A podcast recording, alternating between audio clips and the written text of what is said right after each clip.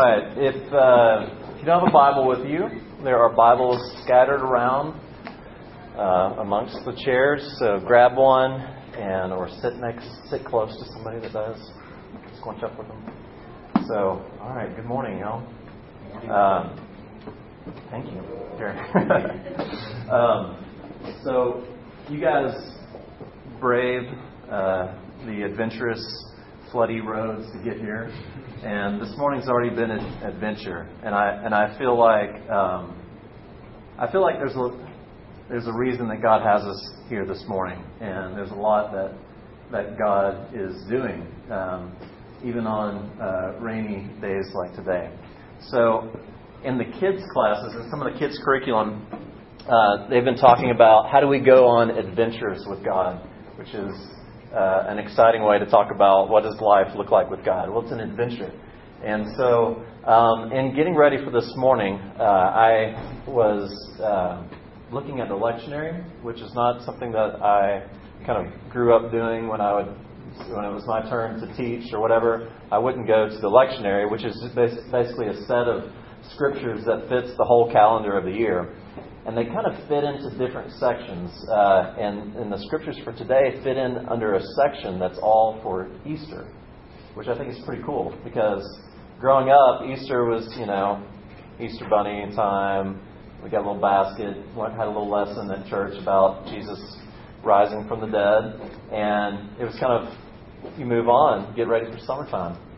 Well, one of the things I really appreciate about the calendar uh, the, the lectionary is that it, it reminds us that Easter is not just a kind of one time thing. Basically, the fact that Jesus rose from the dead launches us into the rest of the year, launches, launches us into the re- rest of our lives uh, different. We're changed because of that. Because Jesus walked through, and I loved how that, that poem that Charles read about motherhood um, and about all the things that are wrapped into it talked about the joys and the pains because uh, that's what life is like. And, and Jesus walked through a world that had brokenness and walked through a world that had death and sin. And he came out the other side of death, and God raised him up by the Holy Spirit to new life. And that breaks in with Easter, and then that changes everything. And so everything flows out of that. Um, and so this week is our, our conversation is something that flows out of the life of Easter that we find, okay? And it's going to be in Acts chapter 10, because uh, Easter, uh, Acts comes after Easter, okay? Uh, so you can go there, and um, we're going to talk about two guys and an adventure that God had for them.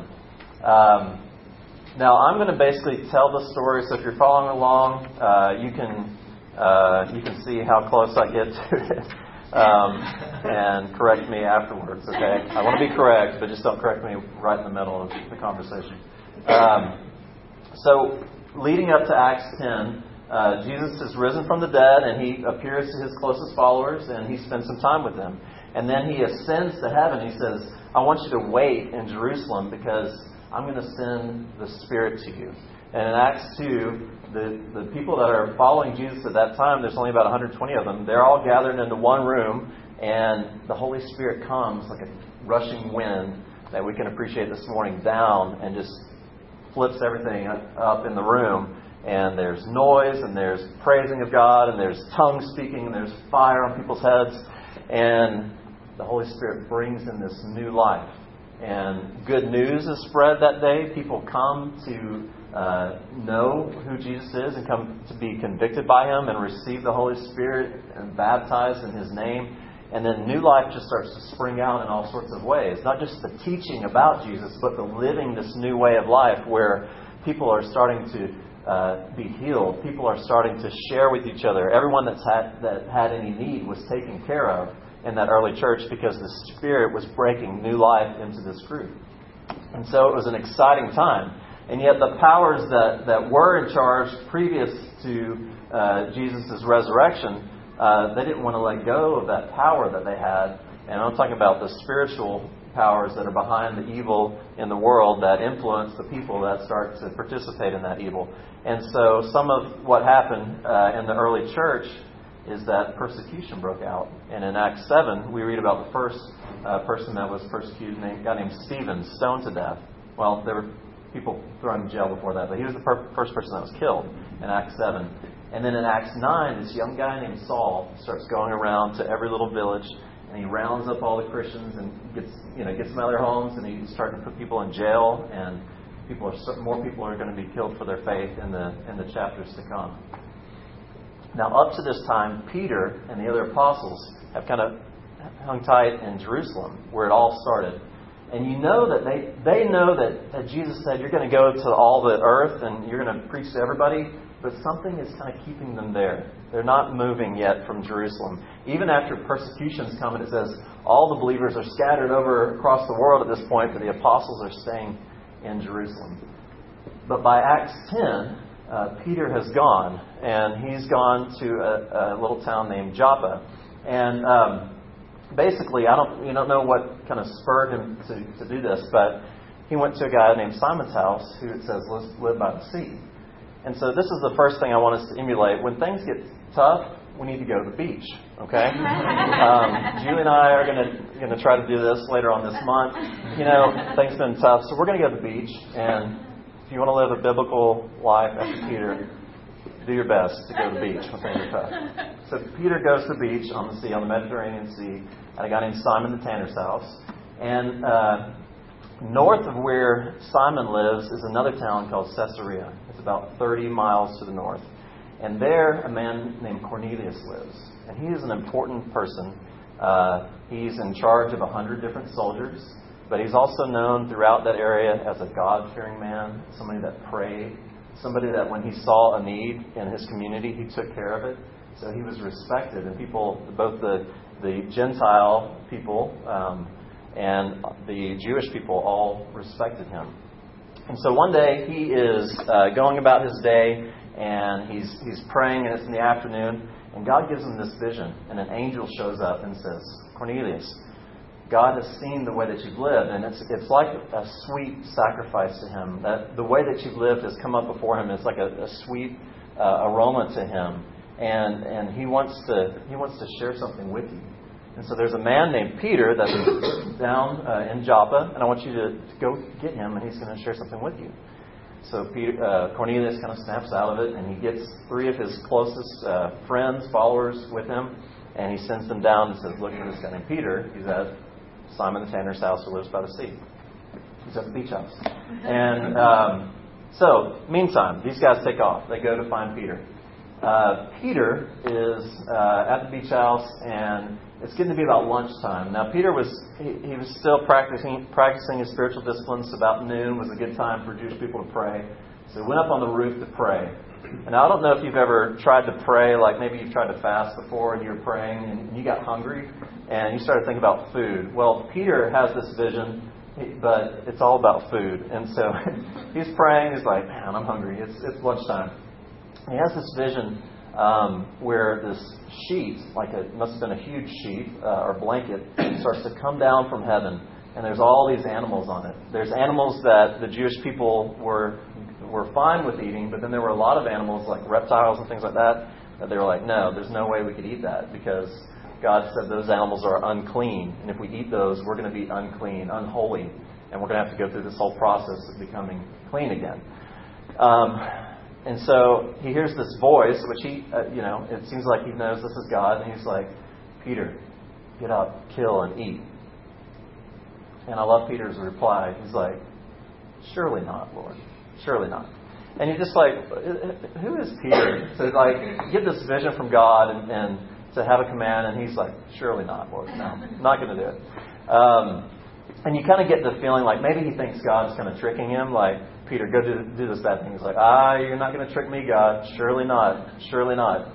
Well, uh, God says, don't call anything unclean that I have made clean.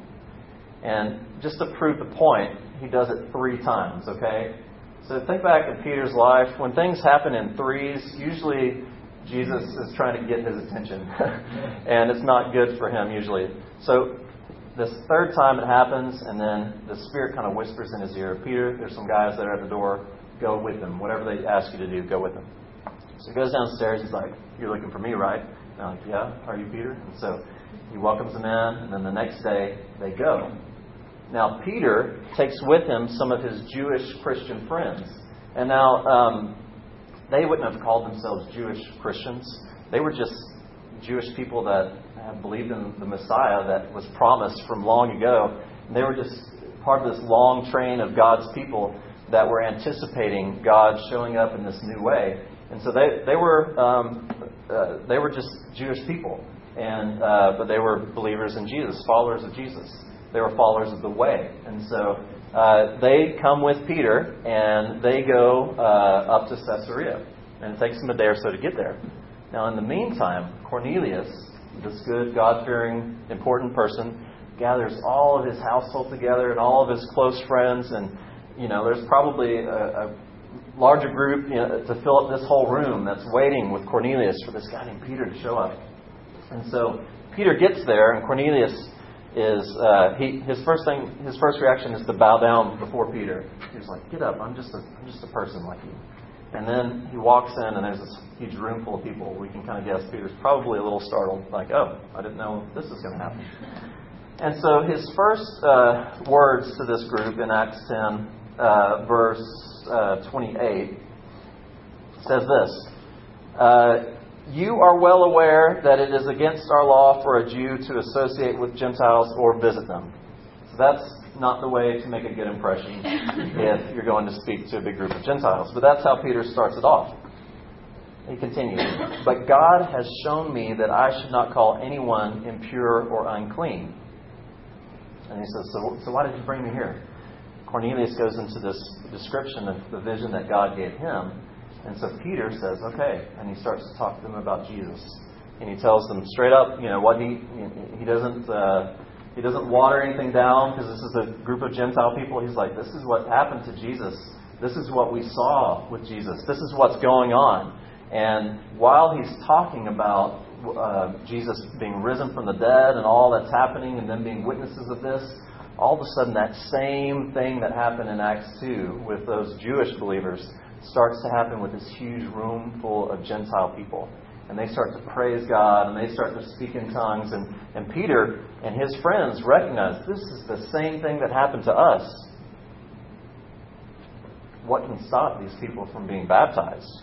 And so that's exactly what they do. They, they baptize these folk, and, and Peter stays with them and presumably they, they start this whole new church of Gentile believers that had never happened before. So, Acts 10 is about an adventure that God had in store for Peter and his friends. But to be able to go on that adventure, God had to work through some of the stuff in Peter's life. And I want to just delve into Peter's stuff for a minute because it's easier to talk about other people than it is to talk about my stuff or your stuff. So we're going to talk about Peter's stuff. Um, now, Peter said uh, in verse 28, You're well aware that it's against our law for a Jew to associate with a Gentile or visit them. Now, I was really interested in that. So I, I looked back and I, and I did some research on it and studied it. And like, where did, where did they get that? Is that really in the Bible or not? So um, uh, in Deuteronomy, if you want to flip back there, fifth book of the Bible, uh, chapter 23, we're just going to kind of rush through some Old Testament verses here in Old Testament history. So Moses, he gets the people out of Egypt back, you know, the movie. Um, anybody see the uh, the newer movie of that? No? We're, we're faithful to Charlton and, and the classic. That's good. Um, so Moses is, is, is now sharing with the people the law, and in, in chapter 23, he's talking about who can come into the assembly of God's people. And in chapter 23, verse 3, he says, No Ammonite or Moabite or any of their descendants may enter the assembly of the Lord, not even to the tenth generation. That sounds kind of rude. Like, why won't you let them come into the assembly? Well, they didn't come to meet you with bread and water on your way when you came out of Egypt, and they hired Balaam, son of Beor, blah, blah, blah, blah, blah, to pronounce a curse on you. So when they came out of Egypt, instead of people these people groups going to help the Israelites, instead they want to curse them. And so God says, you know what? We're going to enact some justice here. These people, you're not they, they don't get to come into my assembly. For up to ten generations they're not they don't get to come in. Okay, so that kind of makes more sense. But then let's look down in verse seven. He says, Do not despise an Edomite, for the Edomites are related to you. Do not despise an Egyptian, because you resided as foreigners in their country. The third generation of children born to them may enter the assembly of the Lord. So he's like, so the grandchildren, you know, I know that the Egyptians just tried to chase you down and kill you all, but listen, they were nice to you back in the day. So their grandchildren, they can come into the assembly. And you're kind of related to the Edomites, so their grandchildren can also come into the assembly. So it's not quite as black and white as like none of the people that are Israelites can hang out with God's people in the assembly. Okay? So still, you know, Peter's baggage, where's he getting it from? Let's flip over to Nehemiah. This is uh, down the road, okay, so flip past Kings and Chronicles. If you're looking in your Bible, uh, past Ezra, but before Psalms. And in chapter 13 of Nehemiah. Now, this is like 700 years after what Moses was saying, okay? This is a long time. Think about something 700 years ago happening, um, and, and, and yet we're still a people that are being influenced by what happened then. So God's, so Moses uh, gave this command in Deuteronomy, and for generations, this law uh, about Ammonites and Moabites was in effect. And but you know, the Israelites basically they broke all the laws anyway. They quit paying attention to what God had said, and they even lost the book of the law. And so God's like, okay, I'm going to let you be taken over by the Babylonians who are taking over everybody. You don't get any special treatment from the Babylonians now. And so they got, even God's people in Judah got taken over. They went into captivity. This is Bible history in 30 seconds. And then in 70 or 80 years, a, a chunk of those people got to come back, led by this guy named Nehemiah. So this is where we're at. So God's people were really bad. They forgot about the book of the law. Now Nehemiah's like, we got to figure out who we are and what we're supposed to be doing. So he's going to read the whole book of the law to them. So on that day, the book of Moses was read aloud in the hearing of the people. And there it was found written that no Ammonite or Moabite should ever be admitted into the assembly of God because they didn't give them bread and water, but they pronounced a curse on them, etc., etc. Verse 3. Um, when the people heard this law, they excluded from Israel all who were of foreign descent. I've never seen this before. I thought that's really interesting. They're like, anybody that's not Israelite, listen, we just got in, put in captivity for two generations because we couldn't follow the law. So if God tells us to take one step, we're going to take ten steps in this direction, and none of you are going to be able to hang out with us in our assembly or otherwise, okay? And they started to develop a tradition um, and the rabbis and uh, the uh, religious leaders in Israel called it putting a fence around the law. Okay? So to be really safe, we have this law from God, and we're going to build a fence around it so we can't even get close to breaking the law. But this fence is a bunch of other rules and kind of regulations and, and traditions that keep us from getting close to breaking God's law because we don't want to go to captivity again. Okay? Does that make sense? So by the time Peter's growing up, and Jesus and uh, everything we read about in the Gospels, to be a good little Jewish boy or girl, you know who you're supposed to hang out with and who you're not supposed to hang out with. You know that you're not supposed to go into a Gentile's house because then you will be unclean. If you eat with them and you eat their food, you will be unclean. And this is uh, this developed from from this, from these verses, um, and this tradition. And there's one writing called Jubilees. That's this intertestamental Jewish writing. And in that writing, it does say, um, which is just written a couple hundred years maybe before uh, Peter's time, it does say, um, uh, where is it? Keep yourself separate from the nations. Do not eat with them, and do not imitate their rituals or associate with them.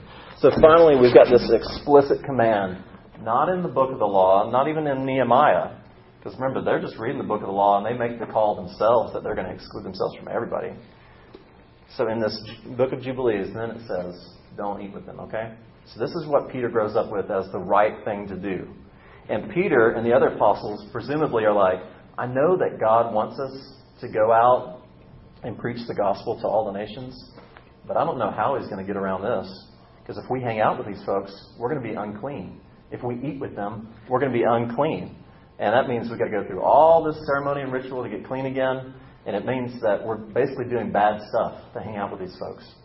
That's what Peter thought was true and right about God. Okay?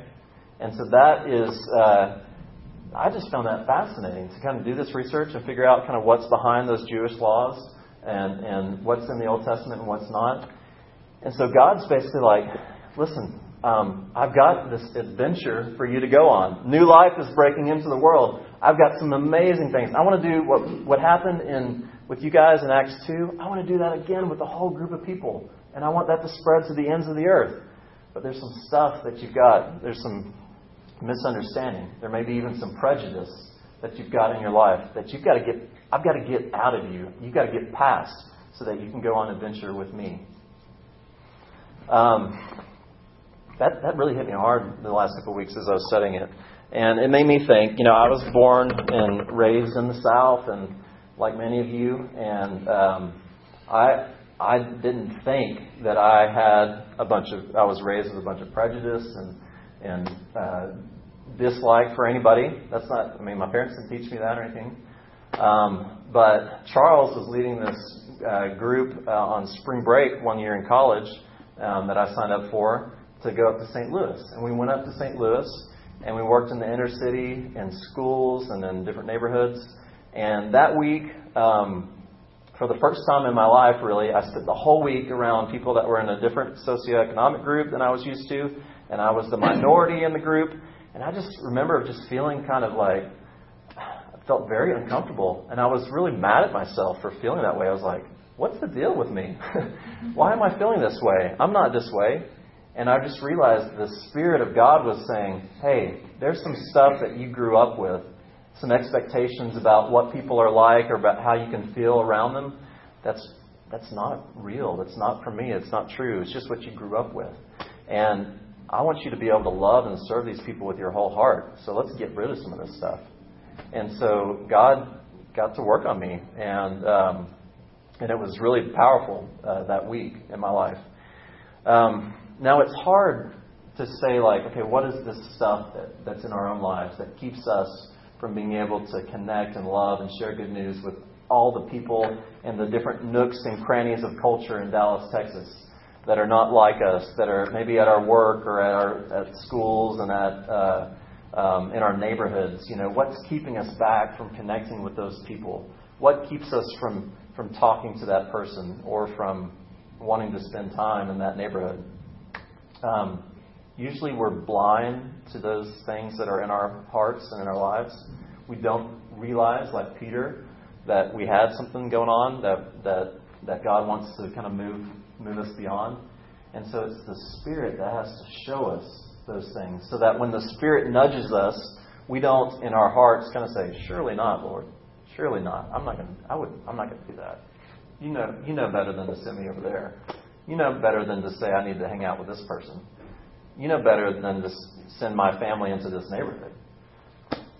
Um, instead, the Spirit can work on us to start to move us and prepare us to go on adventures with Him into that resurrection life to say, hey, I've got something that I want to do with you and, and just bring you more joy and more life than you've ever experienced before. Um, so let's go. Let's go on this adventure. But let's work on some stuff that is a barrier between you getting there. So, how are we going to kind of wrestle with this? How are we going to hear from the Spirit this morning? Um, we're going to do two things. Uh, one is I've got some note cards and some pens.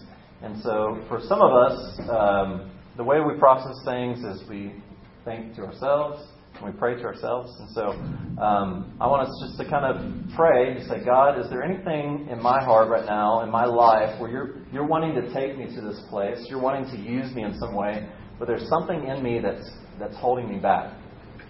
Um, and just ask God that question, and then just uh, maybe jot down some notes, okay? And then um, I'll give I'll just give us one two minutes to kind of wrestle with that, and then I want uh, us to kind of group up into groups of three or four. Yeah, and you may feel kind of uncomfortable with this, but you don't have to share anything. But um, just get into groups of three or four, and then if there's something that you feel like sharing, feel like God might be saying to you, I want you to share that. And then I'll, we'll just do that for two or three more minutes, and I'll kind of keep an eye on the, on the clock. Um, and then we'll pray, and then we're going to share in a time of communion that's also going to be helping us reflect on these things. Okay? So does this make sense? We're going to do a little individual time, and then we're going to have some together time, then we're going to have some communion time. Okay. What did you say we were going to discuss in the little groups? Um, just whatever, if you feel like God's saying something to you, um, or just what, what thoughts are kind of rumbling through your head based on this story, you can share, okay? Kind of keep it brief because we're going to try to give everybody a chance to share. Okay, spend some time, uh, write your thoughts, pray, just listen after God.